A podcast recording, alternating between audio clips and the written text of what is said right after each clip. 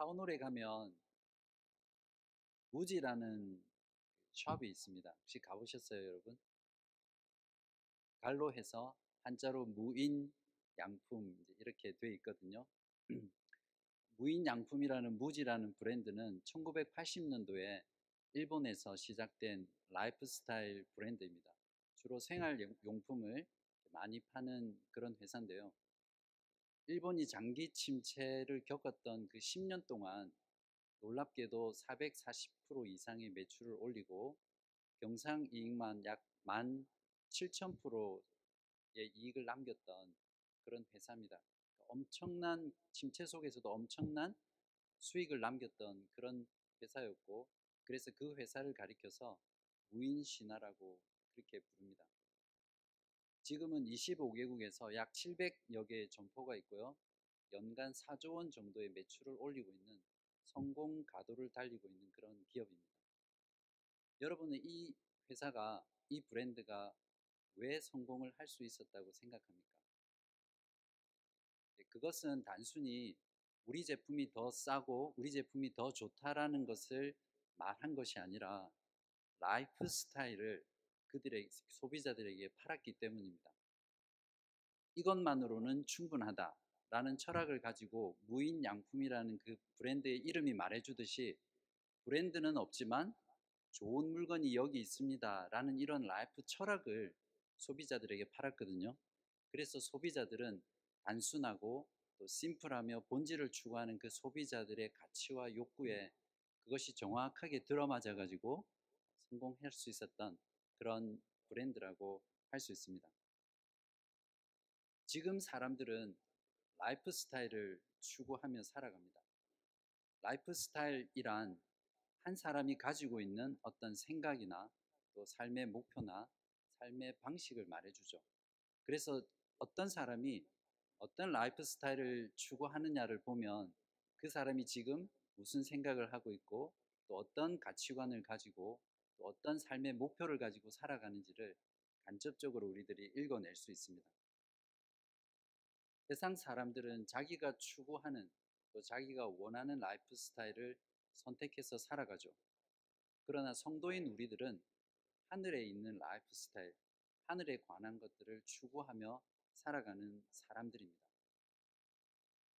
오늘날 교회가 가진 심각한 문제는 무엇이냐면 추구해가는 라이프 스타일이 세상과 교회가 전혀 다르지 않다는 것이 있습니다. 오히려 교회가 이제는 세상을 담고 싶어 하고 이제는 성도가 세상 사람들을 담고 싶어 하는 그런 시대가 되었습니다. 만약에 교회에 왔는데 교회에 가도 똑같이 세상을 본다면 누가 사람들이 교회에 오겠습니까? 우리가 복음을 믿는다고 하면서 세상 사람들이 추구하는 것들을 우리가 추구한다면 어떻게 세상 사람들이 우리가 믿는 복음을 믿겠습니까? 그래서 오늘 저는 여러분과 함께 말씀을 통해서 하늘의 라이프 스타일에 대해서 이야기를 하려고 합니다. 세상의 라이프 스타일을 버리고 하늘의 라이프 스타일을 여러분들이 추구해 갈 수 있도록 제가 말씀을 통해서 설득하고 도전해 보려고 합니다. 골로새서는 총 4장으로 구성되어 있습니다. 그래서 1장에서 2장은 교리편이라고 말할 수 있습니다. 이게 바울 스타일인데요. 전반부의 반은 교리에 대해서 가르치고 후반부에서는 그 교리에 대한 반응으로서 우리가 어떻게 살아야 하는지를 가르쳐 주는 게 바울 스타일인데요. 골로새서에도 3장과 4장에서 그러면 우리가 어떻게 살아야 할 것인가에 대해서 설명해 주고 있는 부분입니다. 지난주 설교 본문이었던 2장 20절에서 23절에서 사도 바울은 너희들이 그리스도와 함께 세상에 대해서 죽었는데 왜 계속해서 세상을 추구하고 세상의 것들을 따라가며 순종하느냐라고 하면서 강하게 질책을 했죠. 오늘 본문에서는 3장 1절에서 그러면 이제 너희들은 그리스도와 함께 다시 살아났는데 너희들은 어떻게 살아야 하는지 내가 가르쳐 주겠다라고 하면서 3장을 시작하고 있습니다. 바로 이러한 내용이 4장 6절까지 계속되고 있거든요. 먼저 오늘 1절을 보겠습니다. 1절을 보시면 그러므로 너희가 그리스도와 함께 다시 살리심을 받았으면 위의 것을 찾아라. 2절에서는 이것을 다시 다른 표현으로 명령하고 있는데요. 위의 것을 생각하고 땅의 것을 생각하지 말라. 여기서 사도는 너희들이 그리스도와 함께 다시 살리심을 받았기 때문에 위에 있는 것을 찾아라. 또 위에 있는 것을 생각하라. 라고 이렇게 명령하고 있습니다. 그렇다면 그리스도와 함께 다시 살리심을 받은 저와 여러분들이 위의 것을 찾고 생각해야 될 이유가 무엇이죠? 첫 번째는 위에는 그리스도가 다스리는 곳이기 때문입니다. 1절에 보시면 위의 것을 찾아라 라고 하고 그 다음에 붙여서 거기가 어딘지를 설명하고 있는데요. 거기는 그리스도께서 하나님 우편에 앉아 계시느니라. 여기서 위라는 곳은 그리스도께서 부활하시고 승천하셔서 하나님 우편에 앉아 계신 곳입니다. 하나님 우편에 앉아 계신다는 것은 어떤 실제적인 장소의 의미라기보다 그리스도께서 하나님 우편에 앉으셔서 온 세상을, 온 우주를, 온 만물을 다스린다라는 그런 통치의 의미라고 이해를 하셔야 됩니다. 그리스도께서 계신 곳이 우리가 있는 곳이죠. 왜냐하면 우리는 그리스도와 믿음으로 연합하여 한 몸이 되었기 때문이죠. 그러므로 그리스도와 함께 부활한 우리들도 그리스도께서 계신 그곳에 있고요. 그리스도께서 지금 그곳에서 다스리고 계시기 때문에 우리도 무엇을 하고 있습니까? 그리스도와 함께 다스리고 있죠. 그렇기 때문에 그리스도와 함께 다시 살리심을 받은 저와 여러분이 위의 것을 찾아야 될 이유로서 이것 말고 또 다른 것을 우리가 무엇을 더 찾아야 합니까? 다음으로 그리스도와 함께 다시 살리심을 받은 저와 여러분이 위의 것을 찾아야 할 두 번째 이유로 오늘 본문이 제시하고 있는 것은 위에는 우리의 생명이 있기 때문입니다. 3절을 보십시오. 이는 너희가 죽었고 너희 생명이 그리스도와 함께 하나님 안에 감추어져 있습니다. 사도 바울은 우리 생명이 그리스도와 함께 하나님 안에 감추어져 있다고 선언하고 있습니다. 우리의 생명이신 그리스도가 계신 곳에 우리들의 생명이 있는 것은 당연하겠죠. 여기서 우리의 생명이 그리스도와 함께 하나님 안에 있다라는 이 말은 그리스도께서 지금 어떻게 계십니까? 성부, 성자, 성령 하나님께서 삼위의 하나님으로 함께 계시잖아요. 그렇기 때문에 우리의 생명이 그리스도 안에 그리스도와 함께 하나님 안에 있다라는 이 말은 지금 우리가 성부, 성자, 성령 삼위 하나님과 교제하고 있다는 것을 말해주고요. 그것은 곧 우리가 그 하나님과 교제를 누리고 있다라는 것으로 우리가 확신할 수 있습니다. 또한 사도는 이 생명이 감추어져 있다라고 그렇게 말을 하고 있거든요. 그러므로 그리스도를 알지 못하는 세상은 이 생명에 대해서 절대 알 수도 없고요. 또 찾지도 않습니다. 바로 그 이유 때문에 우리가 이 생명에 대해서 세상에게 말을 하면 세상 사람들이 우리를 미워하고 조롱하고 바보 취급하고 심지어는 대적하는 이유가 바로 여기에 있습니다. 저와 여러분이 이 생명을 가지고 있고 또 이 생명을 알 수 있고 이 생명을 누릴 수 있는 그런 존재가 됐다는 것이 얼마나 놀랍고 또 은혜로우며 하나님의 복인지 모릅니다. 여러분 정말 그것을 느끼세요? 그것을 알고 계세요? 또한 감추어져 있다라는 말은 어떤 때가 될 때까지 숨겨져 있다가 그 때가 되면 드러난다는 그런 말이죠. 우리의 생명은 그리스도와 함께 하나님 안에 감추어져 있다가 그리스도께서 다시 오실 때 영광 가운데 온 세상이 알도록 우리의 생명이 드러날 것입니다. 4절을 보십시오. 우리 생명이신 그리스도께서 나타나실 그때에 너희도 그와 함께 영광 중에 나타나리라.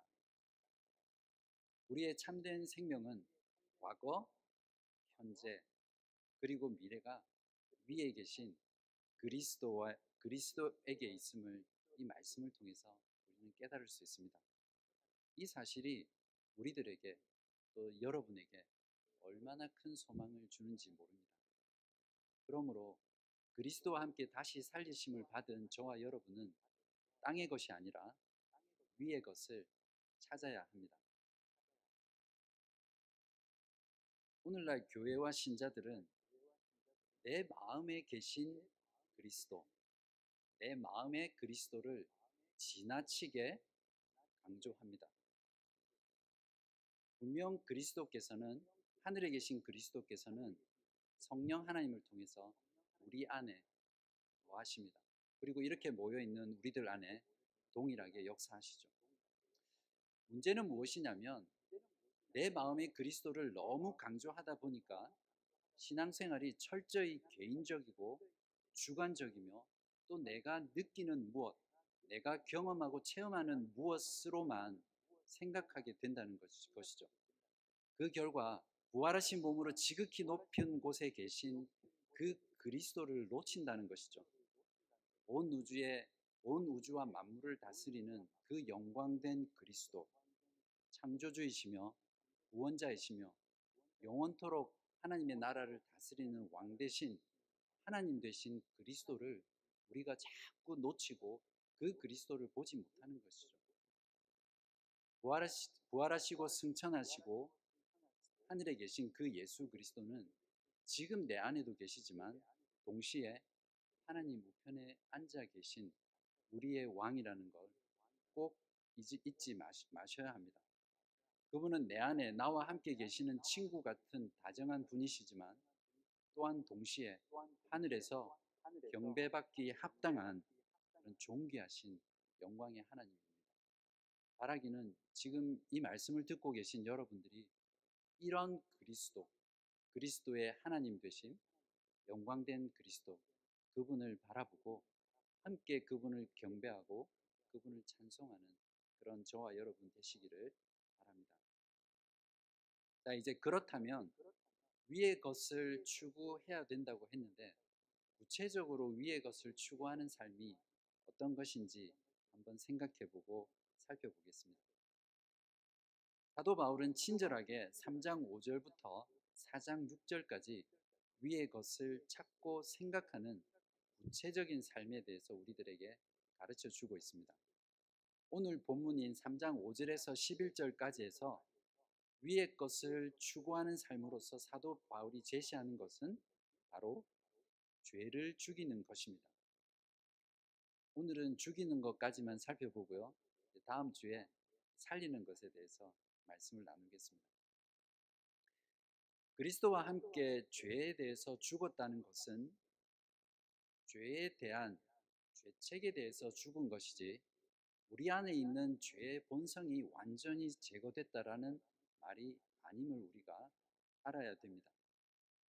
그래서 사도 바울은 이제 복음을 듣고 성도가 된 골로새 교인들에게 죄를 죽이는 명령을 내리고 있습니다. 그것을 이제 세 가지로 말하고 있는데요. 첫 번째는 죽여야 할 다섯 가지 악한 죄의 본성입니다. 5절부터 7절을 보겠습니다. 그러므로 땅에 있는 지체를 죽이라. 곧 음란과 부정과 사욕과 악한 정욕과 탐심이니 탐심은 우상 숭배니라. 이것들로 말미암아 하나님의 진노가 임하느니라. 너희도 전에 그 가운데 살 때에는 그 가운데에서 행하였으나 다섯 가지가 무엇이죠? 음란과 부정과 사욕과 악한 정욕과 탐심입니다. 여기에 공통점이 있거든요. 어떤 공통점이 있습니까? 모두 마음에 있는 것이죠. 또한 직접 또는 간접적으로 성적인 부도덕함과 관련이 있습니다. 당시 골로새 교회가 있었던 1세기 이방 사회는 성적으로 지극히 문란하고 또 타락한 그런 문화를 가지고 있었습니다. 또한 그것으로 인해서 성적인 윤리가 땅에 떨어졌었고 성, 성에 대한 가치관이 정말 문란했던 그런 시대였습니다.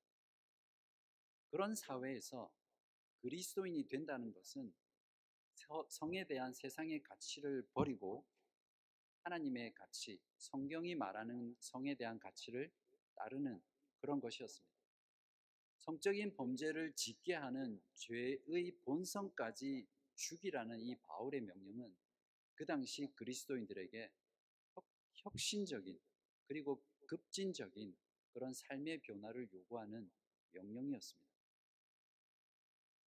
지금 우리가 사는 시대는 성적인 타락에 있어서 골로새 교회가 있었던 그 1세기보다 더 심하면 심했지 더 약하지 않습니다. 우리가 가진 더 심각한 문제는 무엇이냐면 그리스도인조차 성에 대한 가치관과 윤리에 있어서 세상과 구별되지 않고 큰 차이가 없다는 것이죠. 또 그러한 세상의 생각들을 따라가고 있다는 것입니다. 제가 대학부 생활을 할 때만 해도 결혼 전에 그리스도인의 혼전 순결은 너무나 당연한 것이었습니다. 그것으로 고민하지 않았습니다. 그냥 고민했던 부분은 스킨십을 어느 정도까지 해야 되느냐, 손만 잡아야 되느냐, 어깨 동무를 할 수 있느냐, 그냥 그런 것이 이슈가 되었지 결혼 전에 섹스를 한다라는 것은 그냥 하, 지 않는다라는 것은 당연한 것이었거든요. 그런데 지금은 결혼 전에 성관계를 가지거나 또한은 동거를 하는 이런 일들이 그렇게 크게 여겨지지 않고 또 그러한 일들을 하면서도 하나님을 두려워하거나 하나님을 의식하는 부분이 많지 않은 것이 오늘날 젊은 청년들의 그리스도인의 모습입니다. 어쩌면 이러한 생각이 지금 스파크나 또 키스 처치에 있는 아이들에게 내려갈수록 점점 더 심해지겠죠. 또한 지금은 많은 목회자들과 교회조차도 동성 결혼과 동성애를 인정하고 또 그 가운데 있기도 합니다. 성에 대한 성경적 가치와 윤리는 분명합니다. 결혼한 부부 관계 밖에서는 그 어떠한 성적인 결합도 허용하지 않으며 모두가 하나님 앞에 범죄하는 것이고 그것에 순종하지 않는 사람은 하나님의 진노가 임하는 그러한 죄라는 것을 성경은 분명하게 우리들에게 말해주고 있습니다. 그러므로 위의 것을 추구하는 삶은 악한 죄의 본성을 죽이는 삶이고 특별히 성적인 것과 관련된 그러한 죄악된 본성을 죽이며 사는 것입니다. 두 번째로 사도 바울이 죽이라고 말하고 있는 것은 버려, 벗어 버려야 할 다섯 가지 죄악된 행위입니다. 여기서 벗어버린다는 말은 제거해 버린다, 또 치워 버린다라는 그런 의미가 강하거든요. 그렇기 때문에 죽인, 죽인다라는 말과 비슷한 말로 우리가 이해할 수 있습니다. 무엇입니까? 8절을 보십시오. 이제는 너희가 이 모든 것을 벗어버리라. 곧 분함과 노여움과 악의와 비방과 너희 입에 부끄러운 말이라. 여기에 나열된 것은 악한 죄의 본성에서 나오는 죄악된 행위들입니다. 또한 다른 사람들에게 짓는 죄악들이며 주로 말과 관련돼 있습니다. 야고보 사도는 그리스도의 언어 생활에 대해서 가르치면서 이렇게 말했습니다. 야고보서 3장 8절에서 10절에 혀는 능히 길들일 사람이 없나니 쉬지 아니하는 악이요 죽이는 독이 가득한 것이라 이것으로 우리가 주 아버지를 찬송하고 또 이것으로 하나님의 형상대로 지음을 받은 사람을 저주하나니 한 입에서 찬송과 저주가 나오는도다. 내 형제들아 이것이 마땅하지 아니하니라.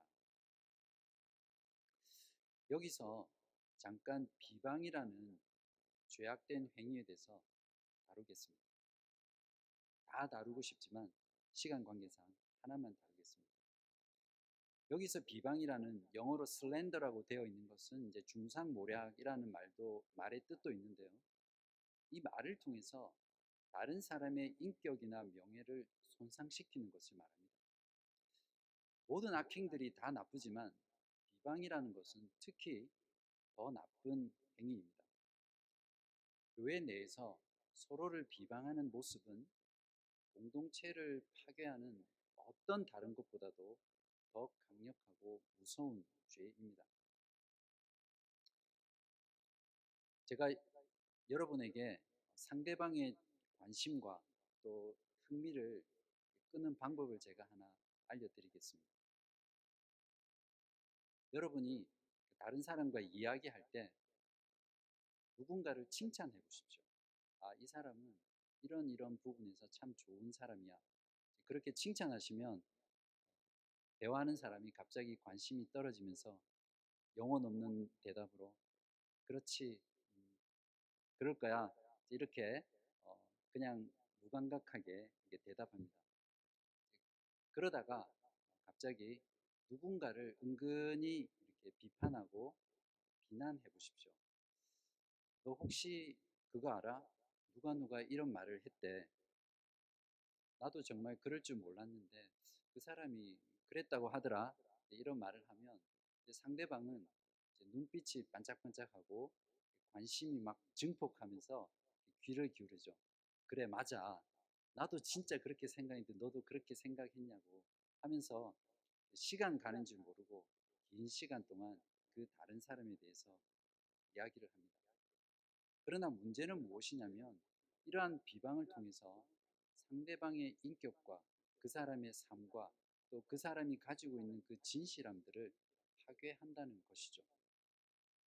우리가 신앙생활 하는 가운데 교회 안에서든 또 바깥에서든 이러한 비방을 하는 일들은 우리가 중단해야 되고 정말 하나님 앞에서 끊어버려야 될 그러한 말에 대한 악행입니다. 그러므로 위의 것을 추구하며 사는 삶은 다른 사람에게 주로 말로 표현되는 죄악된 행위를 벗어버리는 것입니다. 이제 죄를 죽이는 삶에 대한 세 번째 명령은 공동체 가운데 있는 죄를 죽이는 것입니다. 서로 거짓말을 하지 말라는 것인데요. 9절부터 11절까지입니다. 너희가 서로 거짓말을 하지 말라. 옛 사람과 그 행위를 벗어버리고 새 사람을 입었으니 이는 자기를 창조하신 이의 형상을 따라 지식에까지 새롭게 하심을 입은 자니라. 거기에는 헬라인이나 유대인이나 할레파나 무할레파나 야만인이나 수구디아인이나 종이나 자유인이 차별이 있을 수 없나니 오직 그리스도는 만유시요 만유 안에 계시니라. 여기서 옛 사람과 그 행위를 벗어버리고 새 사람을 입었다라는 것은 또 다른 두 가지 명령이 아니라 예수를 믿는 골로새 성도들에게 이미 일어난 일을 말합니다. 너희들은 이미 옛 사람을 벗어버렸고 그 행실을 벗어버렸던 버린 사람이다. 그리고 너희들은 이미 새 사람이 된 사람이기 때문에 너희가 서로 거짓말을 하지 말라라고 이렇게 말을 하고 있는 것이죠. 골로새 교회의 문제를 다루었던 2장의 내용을 고려해 볼 때 여기서 서로 거짓말하지 말라는 것은 어떤 금전적인 사기라든지 일상 속에서 서로 거짓말하는 그런 내용이라기보다는 세상의 철학이나 전통을 가지고 예수 그리스도와 예수 그리스도의 복음에 대한 그 진리를 왜곡하고 거짓되게 가르치고 서로 주장하고 말하는 것을 가리킨다고 볼 수 있습니다.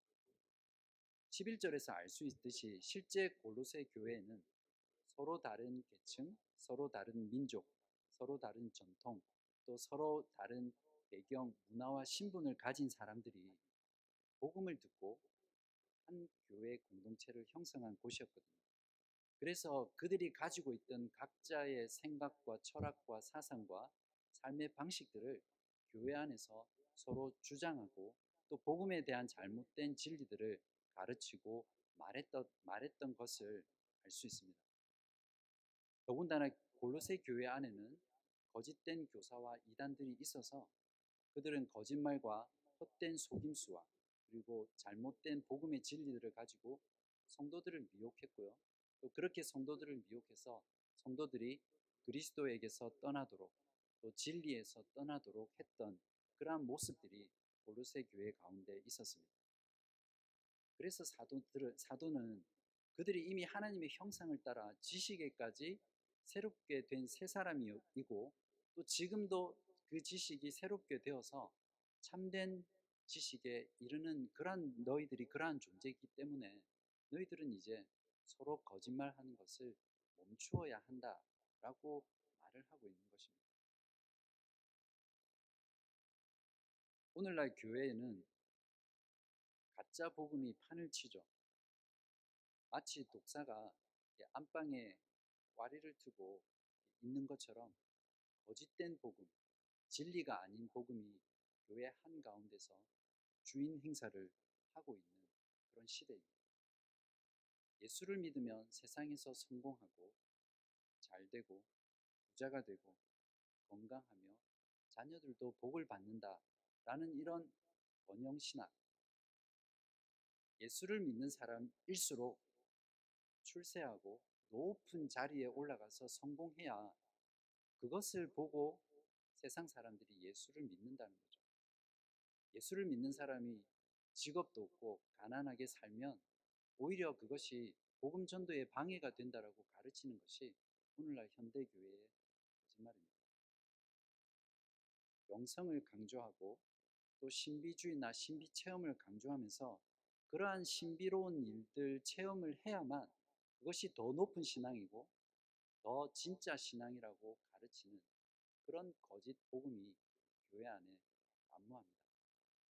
생각하고 믿는 대로 된다라고 가르치면서 긍정의 힘이라든지 적극적인 사고방식을 강조하는 것도 교회 안에 있는 큰 거짓말이죠. 교회를 기업화해서 마케팅과 심리학으로 교회를 성장시키려고 하는 이런 수많은 시도들이 오늘날 우리들이 신앙생활하고 있는 교회의 잘못된 거짓으로 가득한 모습입니다. American Gospel이라는 영상이 있습니다. 목사님께서 추천해 주셔서 봤는데요. 이 영상을 보시면 오늘날 교회 안에 거짓된 복음, 거짓된 기독교를 얼마나 심각하게 가르치고 있는지를 철저하게 해부해서 파헤쳐 주고 있거든요. 이 영상을 보시면 오늘날 교회 지도자들과 교인들이 어떻게 서로 거짓말을 하면서 거짓 복음을 전하고 있는지를 분명하게 보게 될 것입니다. 여러분 꼭 한번 보시기 바랍니다. 제가 주소를 주부에 적어 드렸거든요. 보시고 오늘 말씀을 한번 더 돌아보시기 바랍니다. 이제 정리를 하겠습니다.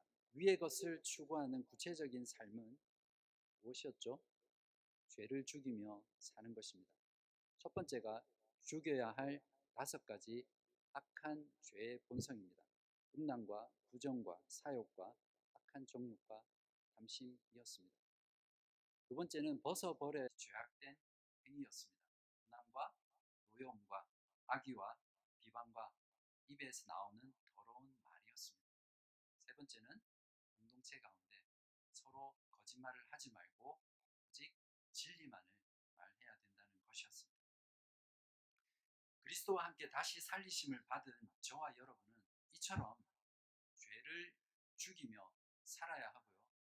죄를 죽이며 위의 것을 추구해야 될 삶의 이유는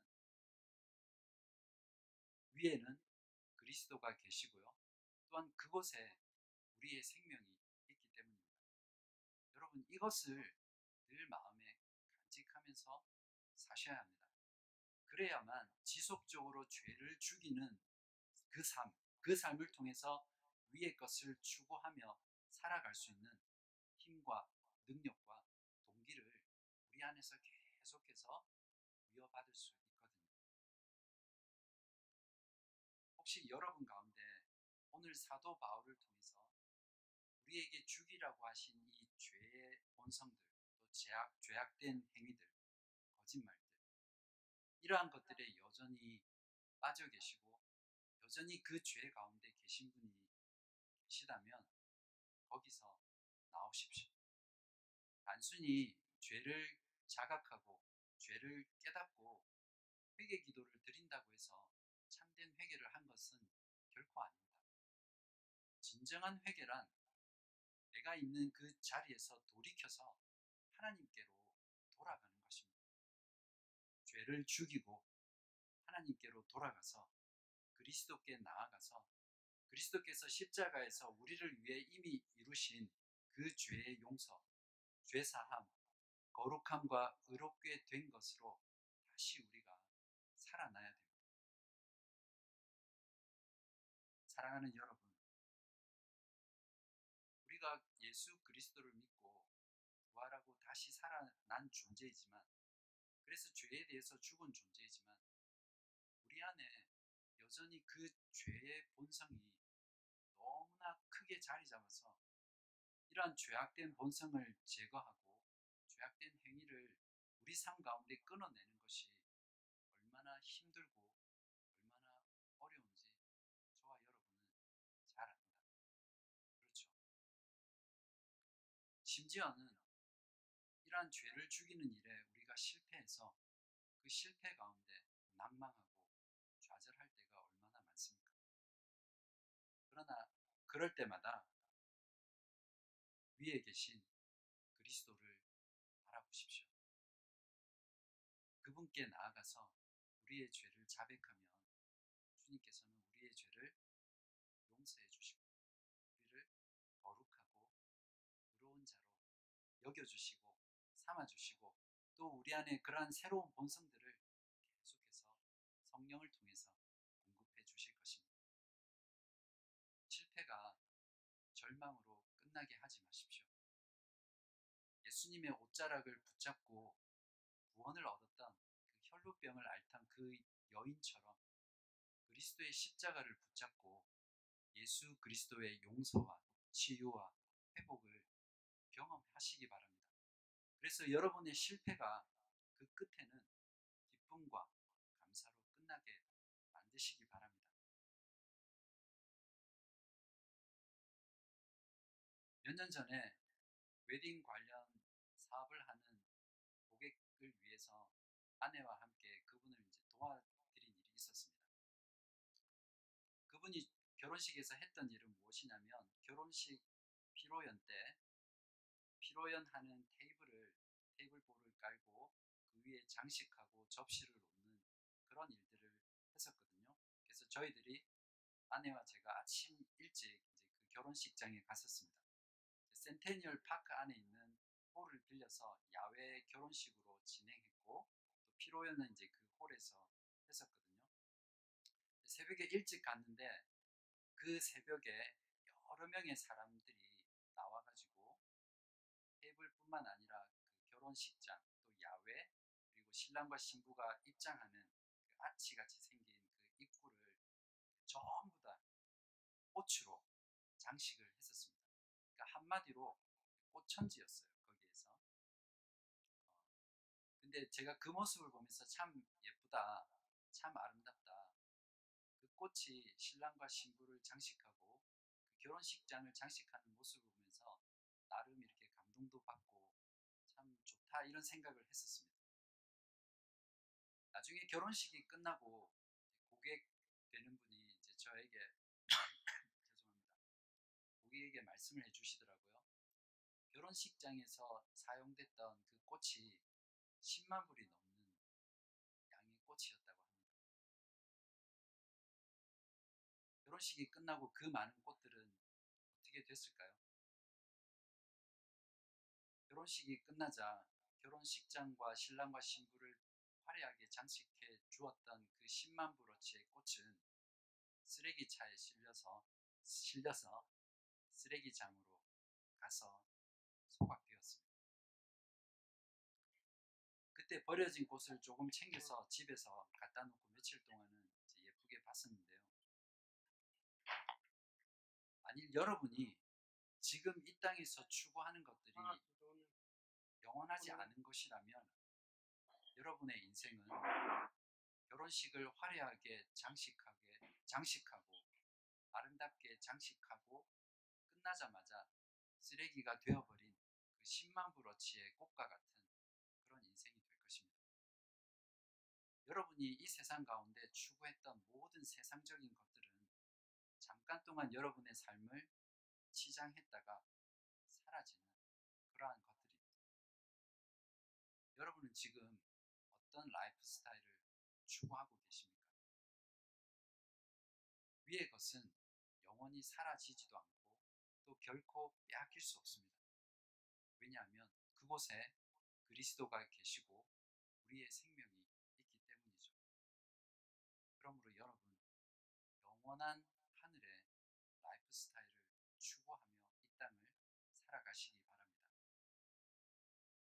성도는 이 땅에 살면서 하늘에 앉아 있는 자입니다. 또한 동시에 성도는 하늘에 앉아서 이 땅을 살아가는 자입니다. 그렇기 때문에 성도는 이 땅을 살면서 하나님의 하늘의 것을 추구하고 또 하늘에 앉아서 땅의 것을 죽이는 사람들입니다. 오늘 말씀을 통해 여기 계신 여러분 그리고 줌을 통해 참석하시는 모든 교우분들께서 위의 것을 열렬히 찾고 또 위의 것을 늘 생각하고 마음을 두며 살아가십시오. 이처럼 하늘의 것을 추구하는 삶이 그리스도와 함께 다시 살리심을 받은 저와 여러분이 추구해야 될 heaven 스타일입니다. 여러분, 이 땅에는 어떤 스타일이 있습니까?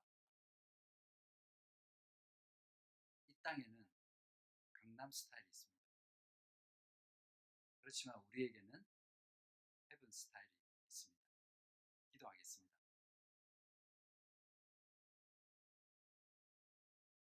하나님 아버지 감사합니다.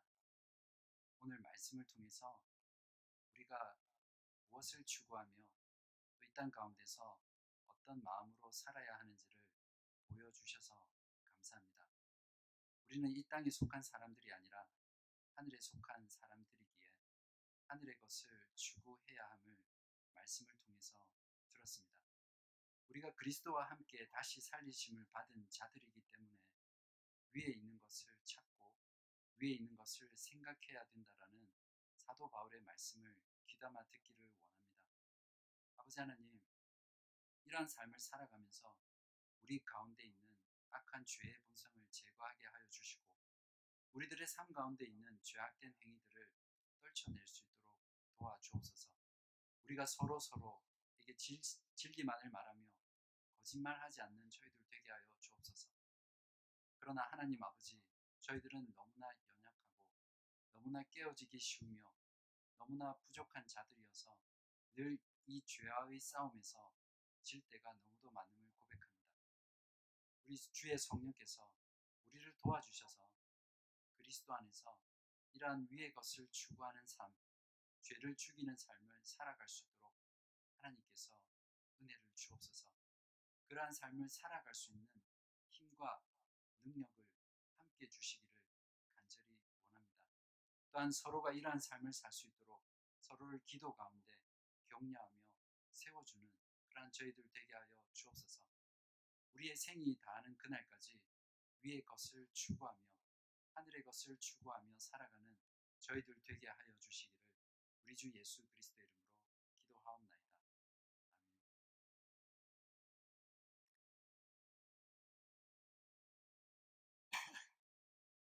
네, 우리 이제 들은 말씀을 생각하면서 우리들이 끊어내지 못하고 또 우리들이 위의 것을 추구하지 못하고 살았던 삶이 무엇이었는지 한번 돌아보고요.